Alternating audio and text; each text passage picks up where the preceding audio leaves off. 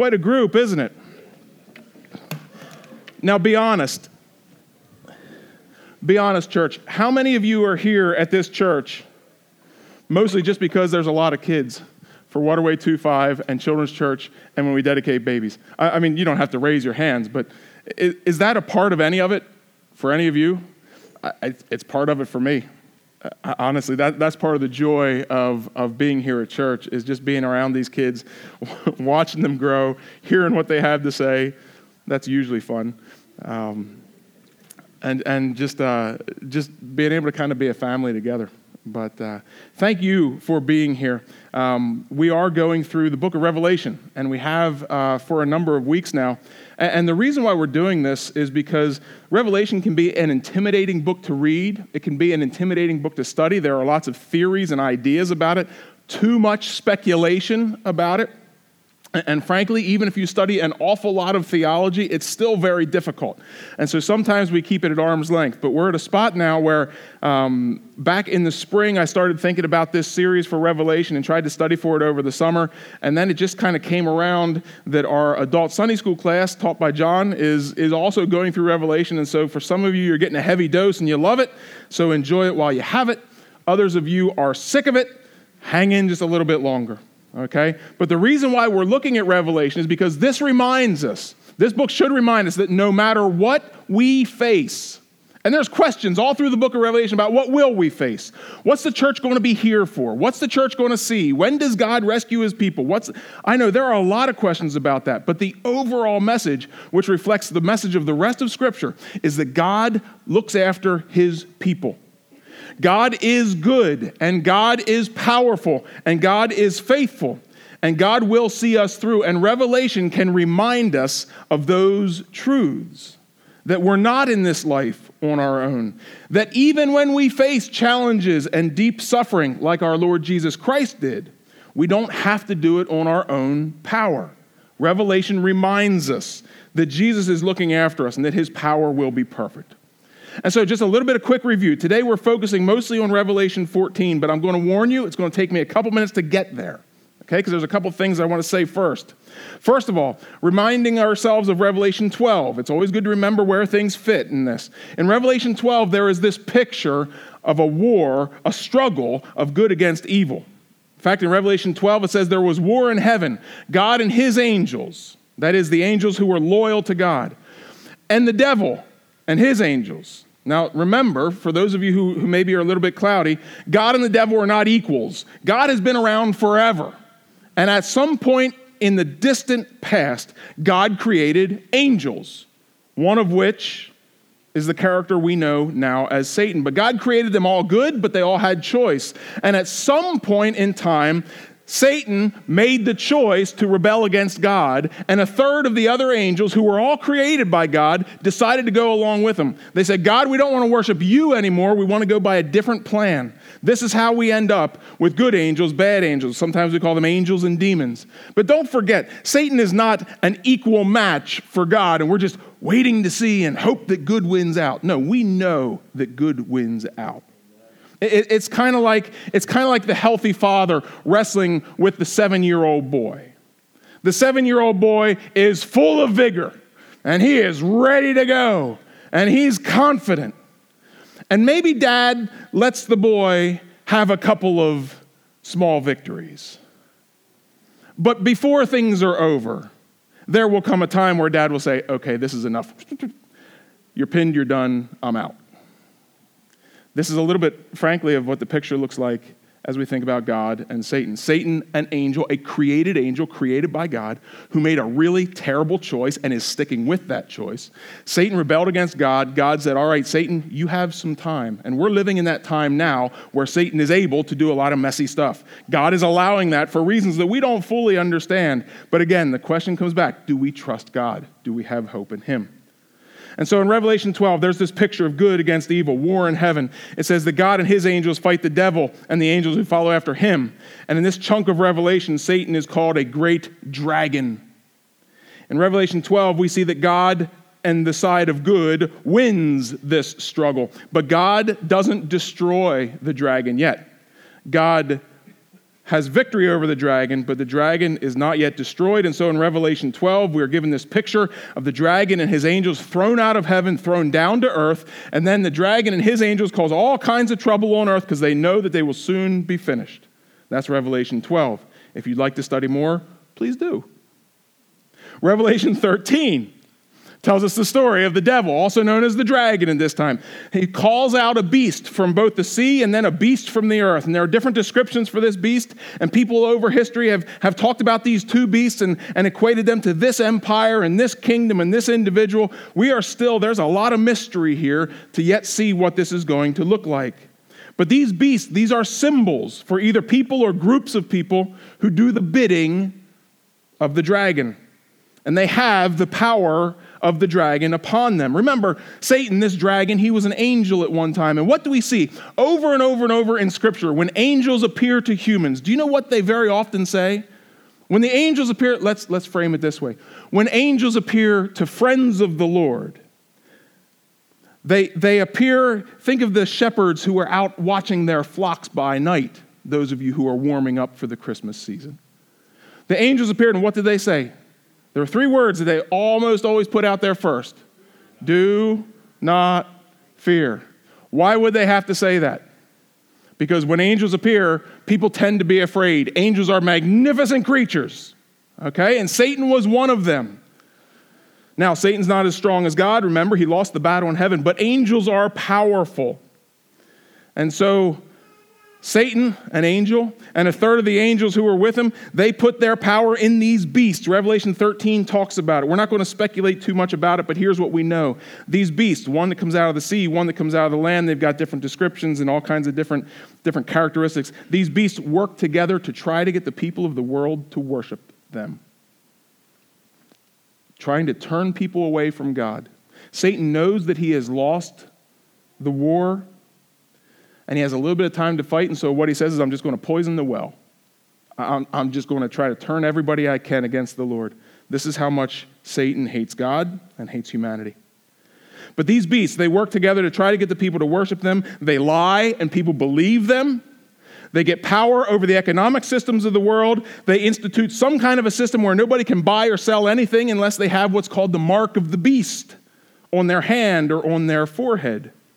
We're told in Revelation 13 that this mark of the beast is like the symbol of men, which is 666. This is man's number. Now, there's a lot of confusion about exactly what does this mean. Well, we have a six and a six and a six written on our hands or heads. I'm sorry, we will not, but for those who follow after the beast, what does this look like?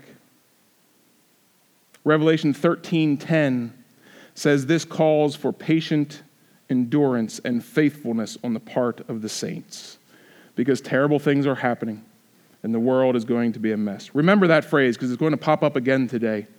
This calls for patient endurance and faithfulness on the part of the saints.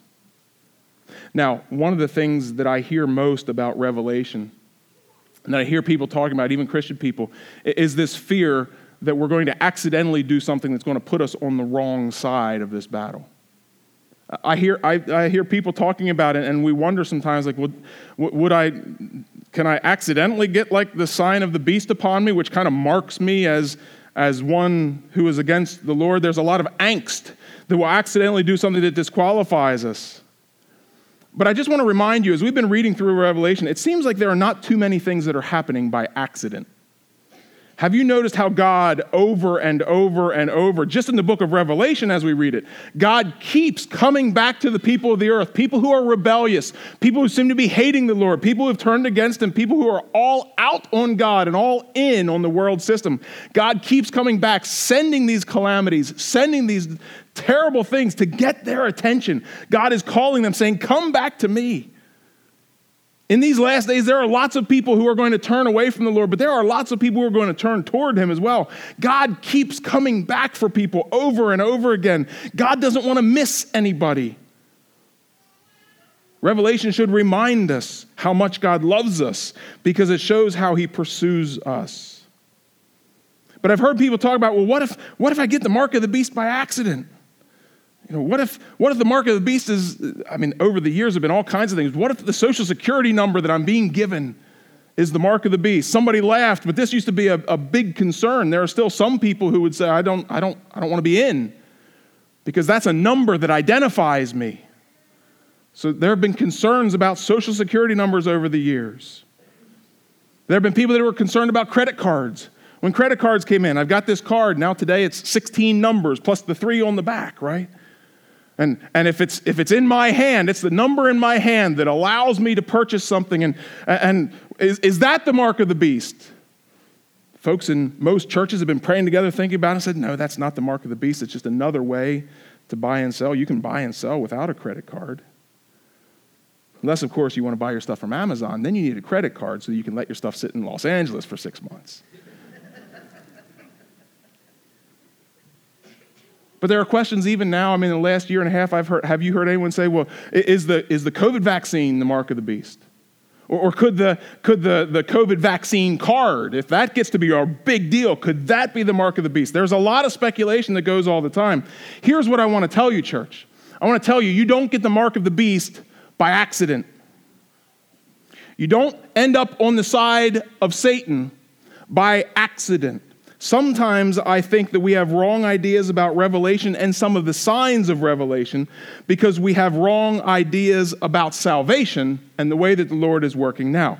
Just a quick little bunny trail for you. Ruben went on a bunny trail this morning with Romans, so I'm going to take some liberty now with Revelation. Quick little bunny trail. Christians are saved. And when I talk about saved, I'm talking about they belong to the Lord and they will go to heaven when they die. That's salvation. Christians are saved because of what they believe. In biblical language, our beliefs come from our hearts. The heart, biblically speaking, is not just a muscle that pumps blood, the heart is our core identity. It is the place inside us that defines what we believe and it holds our deepest convictions. God can change hearts, we can change our hearts, but this is our core.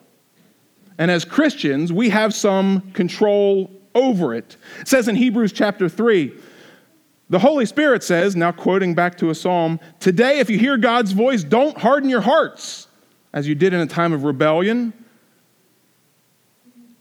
Instead, Hebrews 3:12 See to it brothers and sisters that none of you has a sinful unbelieving heart that turns away from the living God. The heart matters. God is concerned about our hearts. Jesus says this story there's a story in Matthew 15 some Pharisees these were these are people who were the, the perfect law keepers. These were Jewish men who, who had the laws down pat, and they took a lot of pride in doing all the right things. The Pharisees came to Jesus, who was also a Jewish man, and said about Jesus' disciples, who were Jewish men, they said, Your guys aren't washing their hands before they eat. Now, this is not the same as your mother or first grade teacher saying, Wash your hands before you come to the table. This is not the same thing. There was this ceremonial way that the Pharisees did it, they had a special way that they had to do everything. And Jesus says to these Pharisees, Well, you're complaining about the way they wash their hands. He says, Why do you break the command of God for the sake of your tradition? And then Jesus goes on, Matthew 15, 7. He says, You hypocrites, talking to these law keepers, these Pharisees, you hypocrites. Isaiah was right when he prophesied about you. And this is what Isaiah said hundreds of years before. He said, These people honor me with their lips, but their hearts are far from the Lord. God says through Isaiah, these people worship me in vain, but their teachings are merely human rules. Jesus called the crowd to him in Matthew 15 and said, Listen and understand. What goes into someone's mouth does not defile them, but what comes out of their mouth, that's what defiles them. And the disciples are listening. And they said, Do you know that the Pharisees were offended when they heard this? They said to Jesus, Jesus, you basically said that all their ceremonial laws don't matter. This really ticked them off. And Jesus essentially said, I don't care. Well, he said it this way He said, Every plant that my heavenly Father has not planted will be pulled up by the roots. Leave them, they are blind guides. If the blind lead the blind, both will fall into a pit. And the disciples must have still had a dumb look on their face because Peter said, Jesus, explain this parable to us. And so if you're sitting here confused today, you are in good company. Because even Jesus' disciples said, What are you talking about? People are, you know, these, these plants being pulled up. Jesus said to them, Are you still so dull? And he said, Don't you see that whatever enters the mouth goes into the stomach and then out of the body? But the things that come out of a person's mouth come from the heart. This is the bunny trail, and we're going to wrap it up here in a minute. He says, The things that come out of a person's mouth come from the heart, and these defile them. Out of the heart come evil thoughts, and he lists a bunch of them. He says, These are what defile a person, but eating with unwashed hands does not defile them. Jesus says that following all the little rules is not what saves you. Romans 10 tells us that there's nobody who can be perfect enough to fulfill God's law so that we can be just good enough to get into heaven. Heaven is not being about is not about being good enough. Heaven is about is your heart focused on the Lord Jesus. Romans 10 tells us that if you declare with your mouth Jesus is Lord, and if you believe in your heart, believe in your heart, you listen to where this is coming from now. If you believe in your heart that God raised Jesus from the dead, you will be saved. For it is with your heart that you believe and are justified. And it's with your mouth that you profess your faith and are saved. As scripture says, anyone who believes in Jesus will never be put to shame. Salvation does not happen by accident. And falling away from the Lord doesn't happen by accident either. All of these verses come together, and we could talk theology for days. And I believe I could prove to you from the Bible that salvation is based on the orientation of the heart. Yes, if your heart is in the right place, good actions will follow. Yes, if your heart is messed up, bad actions will follow. But so many of us, and think about what was drilled into your head as you were growing up. So many of us have been, have been convinced that to go to heaven, we just need to be a good boy, just be a good girl. And there are some churches and some religions that teach if you can just, if you're good, will just outweigh the bad, then God will be happy with you and you can go into heaven. Christians, that is not how it works. That is not what the Bible says about this. And the Bible is our authority because it is the Word of God. The Bible says that our actions matter. God cares about what we do because those things are an overflow of the heart. God wants us to be obedient to Him. God wants us to have our eyes focused on Him, and He wants us to do good deeds. This is what God created us for. But we are not saved by letting our good stuff outweigh our bad stuff. Even the most vile, murderous, stealing, killing, hateful person can be saved if they will just come to the Lord and say, Lord, I'm now giving you my heart. I'm turning from all that. I'm repenting and coming to you. The beginning of Jesus' message when he preached on earth, at the beginning of his ministry on earth, he said, Repent for the kingdom of heaven is near. Repenting, done this before. Repenting is I've got all this baggage behind me, all this stuff that I've done, good and bad, but there is sin back there. And, and I've been living in this, I've been soaking it up, and I've in fact been promoting myself as just this great, amazing thing. But now that I repent, I am turning away from that and turning to God, turning away from that evil, orienting my heart toward the Lord. Jesus says, Jesus says, all who call on him will be saved. Paul, through Romans said, 10, says that, look, if you believe in your heart that Jesus is Lord, and if you'll confess with your mouth the same thing, then you can be saved. Salvation, I just want to be very clear, church, that salvation is not about being a good boy. I hope that if you're saved, you'll be a good boy. But don't get the cart before the horse. What does that have to do with Revelation? Well, here it is. Revelation is telling us the ultimate story of good against evil. And there are a number of passages, little parentheticals, little, little side notes that talk about what it looks like for good to fight evil. And we hear things about how humans, in this case in Romans 12 and 13, or I'm sorry, in Revelation 12 and 13, it's about people getting the mark of the beast and it's on their hand or it's on their forehead and they're deceived and they're falling away from the Lord. Well, see, those things don't happen by accident. Those are things that people choose to do. We're saved by the orientation of our heart, which is something that we have control over as Christians. Now, God certainly works in our hearts and God can direct us around as He wants to, but we're told over and over in the scriptures to focus our hearts on the Lord. If we're told to do that, it's because we can. God doesn't tell us to do stuff we can't do. And so we're told to focus our hearts on the Lord. We have a choice to make about where we focus our hearts. These people in Revelation that are being talked about as taking on this, it's not because, oh, it was, it was just an accident. I just kind of, somehow I got this number of man on me. It's not coming off. No, these are people in Revelation, and the picture is these are people who are saying, I'm with Satan, or I'm with the beast, or I'm with 666, I'm with men. And what God says is, no, I want you to be with me. And the picture of Revelation is God having his people marked and known. And God looking out at the rest of the world and seeing Satan's people marked and known. And then there can be justice. This brings us finally to Revelation 14. The Apostle John, who's been, who's been writing down all that God revealed to him, he says, Then I looked. Remember, John is seeing these things. I looked, and there before me was the Lamb standing on Mount Zion, and with him 144,000 who had his name and his father's name written on their foreheads. Now, notice, it does not say that these 144,000, and there's nowhere in Scripture where you can conjure that these 144,000 are all the believers that there are. There are more than 144,000 people who will be in heaven. There are more than 144,000 people, even at the time of Revelation 14, that are believing in the Lord. But there are 144,000 who have, what does it say? Who had Jesus' name and the Father's name written on their foreheads.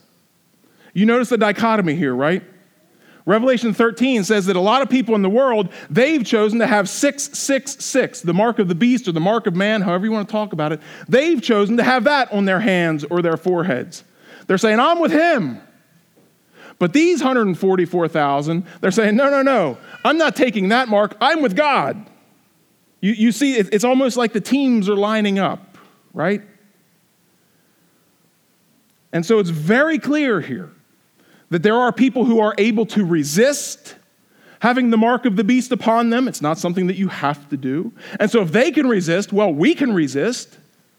There are people who were not deceived by the Antichrist or the beast or whatever name you want to put on that. There were people who didn't fall into this whole category of basically the world going insane. There were people in the time of Revelation 13 and 14 who stayed faithful to the Lord. This 144,000 reminds us that it's possible, so that if you or I ever have to face this, it's possible to stand up against it. It's possible to know right from wrong. Men and women We've been told all through Scripture that God can help us to know right from wrong. Am I correct? Raise your hand if you, seriously, raise your hand if you've heard that God can help us to know right from wrong. Uh, okay, good. Why would it be any different in these last days? Is God not going to give his faithful followers wisdom to know, wait, that is this terrible mark of the beast? I'm not doing that. I'm only taking God's mark. We're not going to fall away by accident, but many people will fall away by choice. Revelation 14 continues on. John says, I heard a sound from heaven like the roar of rushing waters and like a loud peal of thunder. The sound I heard was like that of harpists playing their harps. Harps, thunder, rushing waters. And they sang a new song before the throne and before the four living creatures and the elders. This is, this is all characters in heaven that have been described since the first chapter of Revelation. This 144,000, they sang a new song. No one could learn the song except the 144,000 who had been redeemed from the earth. Huh. Again, there's a lot of mystery here. If you're fascinated by this, come to me. I, I can give you some resources. You can study this some more, but we could spend days talking about this if we went really deep. Verse 4 These 144,000, these are those who did not defile themselves. Note, note the word defile, right? They're not defiled. These, these people are pure, they're before the Lord. They didn't defile themselves with women, for they remained virgins. They follow the Lamb wherever he goes. They were purchased from among mankind, as offered as firstfruits to God and the Lamb. No lie was found in their mouths. They are blameless. Do you have to be a virgin to be able to get into heaven? No. God blesses marriage. And from the very beginning of the Bible, book of Genesis, God blessed Adam and Eve, who were perfect at the time, and He said, Go forth, multiply. God blesses healthy sexuality. There's simply this special team. There is this varsity team. There is this all star team. There are these elites, 144,000 of them. They happen to have been, says they're virgins. They follow the Lamb wherever he goes. They were purchased from a mankind, among mankind, offered as firstfruits to God and the Lamb. No lie was found in their mouths. They are blameless. And then John continues on, Revelation 14, 6. I saw another angel flying in midair. And he had the eternal gospel to proclaim to those who live on the earth, to every nation, tribe, language, and people. This is very interesting. If you are trying to follow some timing stuff, it's difficult sometimes to figure out what's happening in which order in Revelation. But at this time, when this angel's coming out, there have been a lot of people who have already chosen to line up with the devil. It seems like there's this 144,000 who are already aligned with the Lord. It seems like the teams have already been, have already been chosen. And yet, what is this angel saying? He had the eternal gospel to proclaim to those who live on the earth, to every tribe, nation, language, and people. Why? What is the point? If the teams are already set, why proclaim the gospel? Well, apparently the teams are not written in stone yet. Do you see the love of our Lord God? Even at this time, even with all the calamities, all the people that Revelation describes as turning against the Lord, even now, God sends an angel and says, It's one more message, just one more cast to see if I can get a bite. This angel goes out with this gospel of Jesus Christ to every nation, tribe, language, and people, to everyone. Everyone still on the earth. And he said in a loud voice, verse 7 Fear God and give him glory, because the hour of his judgment has come. Worship him who made the heavens, the earth, the sea, and the springs of water. In other words, this is your last chance. This is your last chance, but it's still a chance. Do you see this? This is the message, it should be encouraging to us. This is the message over and over and over in our scripture, but also in Revelation here at the end of our Bible. God loves us so much, He keeps putting His message out there. That's why we're here. God is still using us right now, Christians, church. We are supposed to keep putting this message out there because there are still people who are yet to come into the kingdom of God. God loves the world that much that He keeps putting His offer out there. He says, Come on, Come on, guys, last shot. Fear God and give him glory, because the hour of his judgment has come. Worship him who made the heavens, the earth, the sea, and the springs of water. So there's this last chance, but then in verse 8 it says, A second angel followed, because we know that there will come a time when we're out of chances. Second angel followed. Fallen, fallen is Babylon the Great. John did a great job this morning talking about Babylon in Sunday school, talking about what that could be, what that might be. Basically, Babylon is a symbol of all things that are turned against God. It could be economic, it could be uh, political, it, it could be just the way people are living their lives, it could be all of those things. It might be a particular place, it might be a particular attitude, it might be a particular group. It is everything that is turned against God. And the angel says, Fallen. Fallen is Babylon the Great.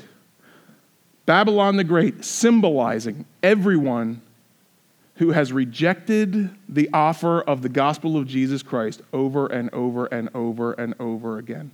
The first angel went out and said, Everybody, last chance. And everybody who didn't take that last chance is now hearing from angel number two. Fallen is Babylon the Great, which made the nations drink the maddening wine of her adulteries.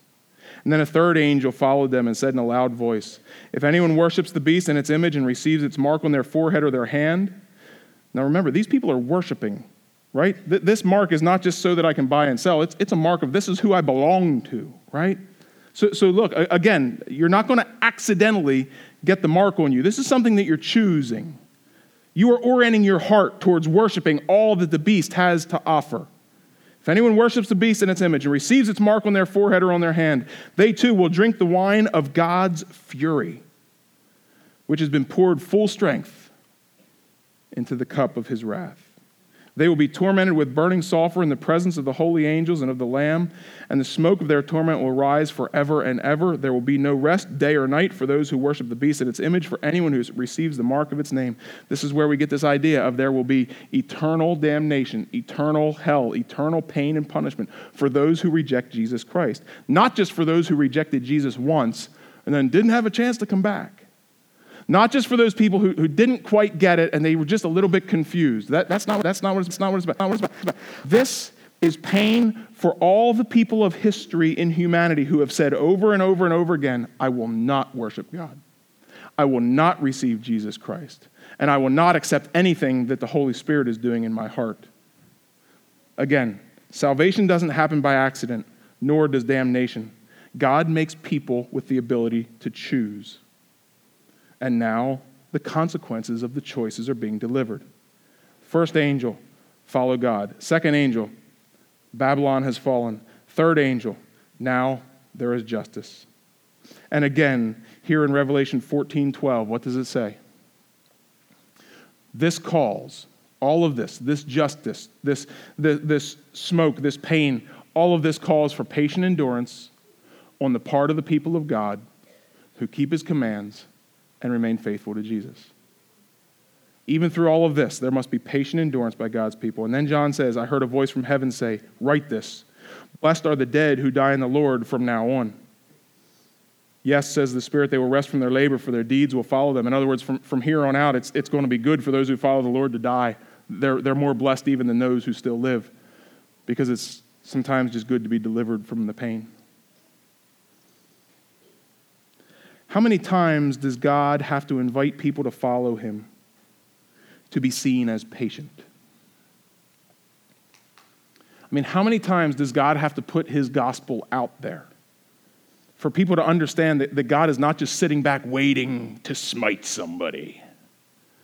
God, God is not just sitting in heaven watching us, hoping that we step out of line so that he can finally flick us off like a flea.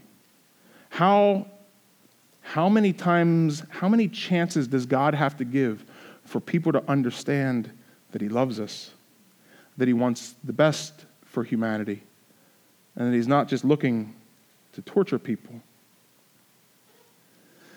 The flip side of that question, how many times does God have to invite to be seen as patient, is how long, how long can God wait before he's called unjust? Ruben read today from Romans chapter 12 that we're supposed to leave room for the Lord's wrath. Vengeance is mine, says the Lord. He tells the Christian to, to back off. Don't pursue vengeance. God says, I'll do that. Well, how long can God wait before we say, God, you're a liar? You're, you're not bringing your justice. You're not doing. See, God is patient and loves us so much that there is time after time after time after time, but it's not infinite. The chances do not go on forever. There will become a time, and Revelation 14 describes it. There will become a time where God says, Enough. You've had enough chances. Kind of like a, kind of like a good parent with that little kid who is just driving them nuts. And I've given you chances to stop. I've given you chances to correct. I've given you chances to apologize. That's enough. Have any of you parents said that? Right? There gets to be a time. Does it mean that you hate them because now you're going to discipline them? No. You gave them time and time and time and it didn't get through. Now, enough. We're going to settle this. God settles it. And today we dedicated children at the beginning of this worship service because we know that there are still chances to receive God. We believe, we believe that God does work in the hearts of humans and, and, and can turn them to Him but we also believe that we have choices to make as well. And so somehow there is a cooperation between God's Spirit working in our hearts and our will working out of our hearts. And somehow our hearts get turned to God at some point in our life, if we're a Christian, where we said, I believe in you. All right, God, I'm going to follow you. Again, we can't make that choice for anybody else. Everybody has to make that decision on their own. But what we can do, recognizing that there are still chances, is that we as parents, we as a church, can come together and say, we are going to do everything we can so that we are not a stumbling block to anyone knowing about Jesus Christ and his salvation.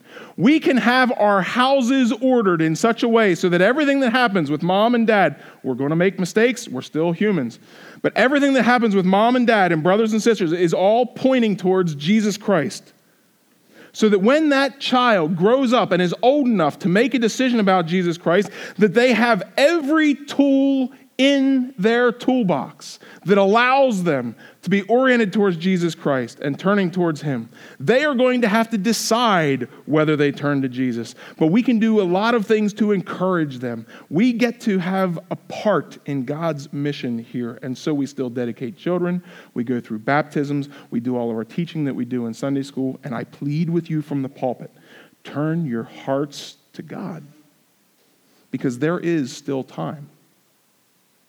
There will not always be time. And the final day is approaching. We're getting closer to it every day that we live. But there is still time to come to Jesus. I hope and pray that all of you in this room have. Don't wait. Don't wait anymore to give your hearts or your lives to Jesus Christ. Nothing good comes from rejecting him. Will you pray with me? God, I thank you that you love us enough to keep pursuing us. Lord, there are some of us in this room who have loved you for a long time and, and we've been committed to you for a long time.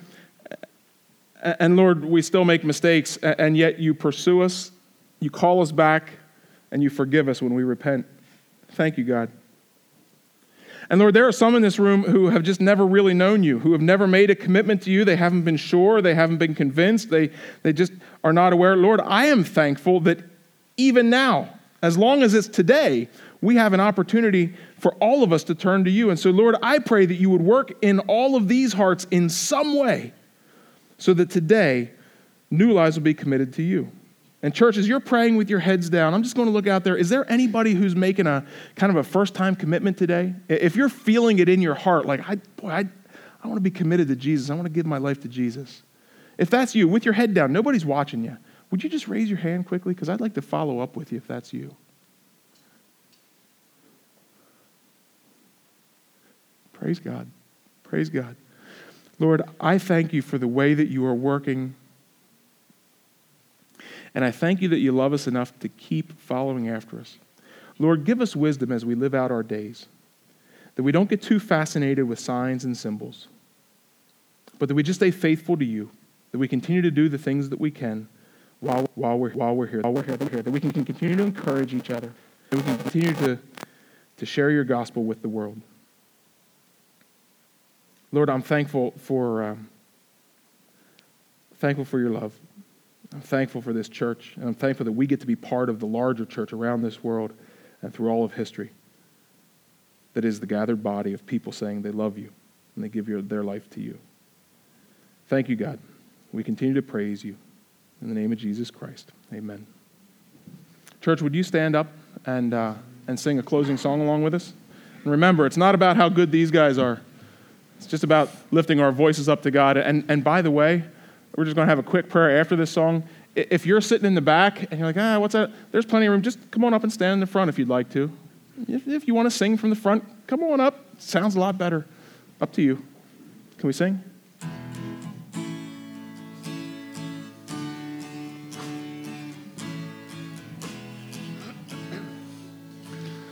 I am the bread of life. You who come to me shall not hunger, and who believe in me shall not thirst.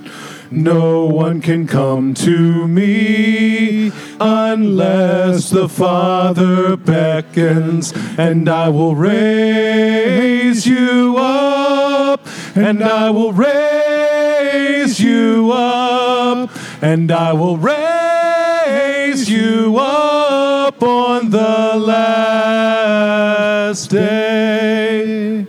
I am the resurrection. I am the life. If you believe in me, even though you die, you shall live forever and I will raise you up, and I will raise you up, and I will raise you up on the last day.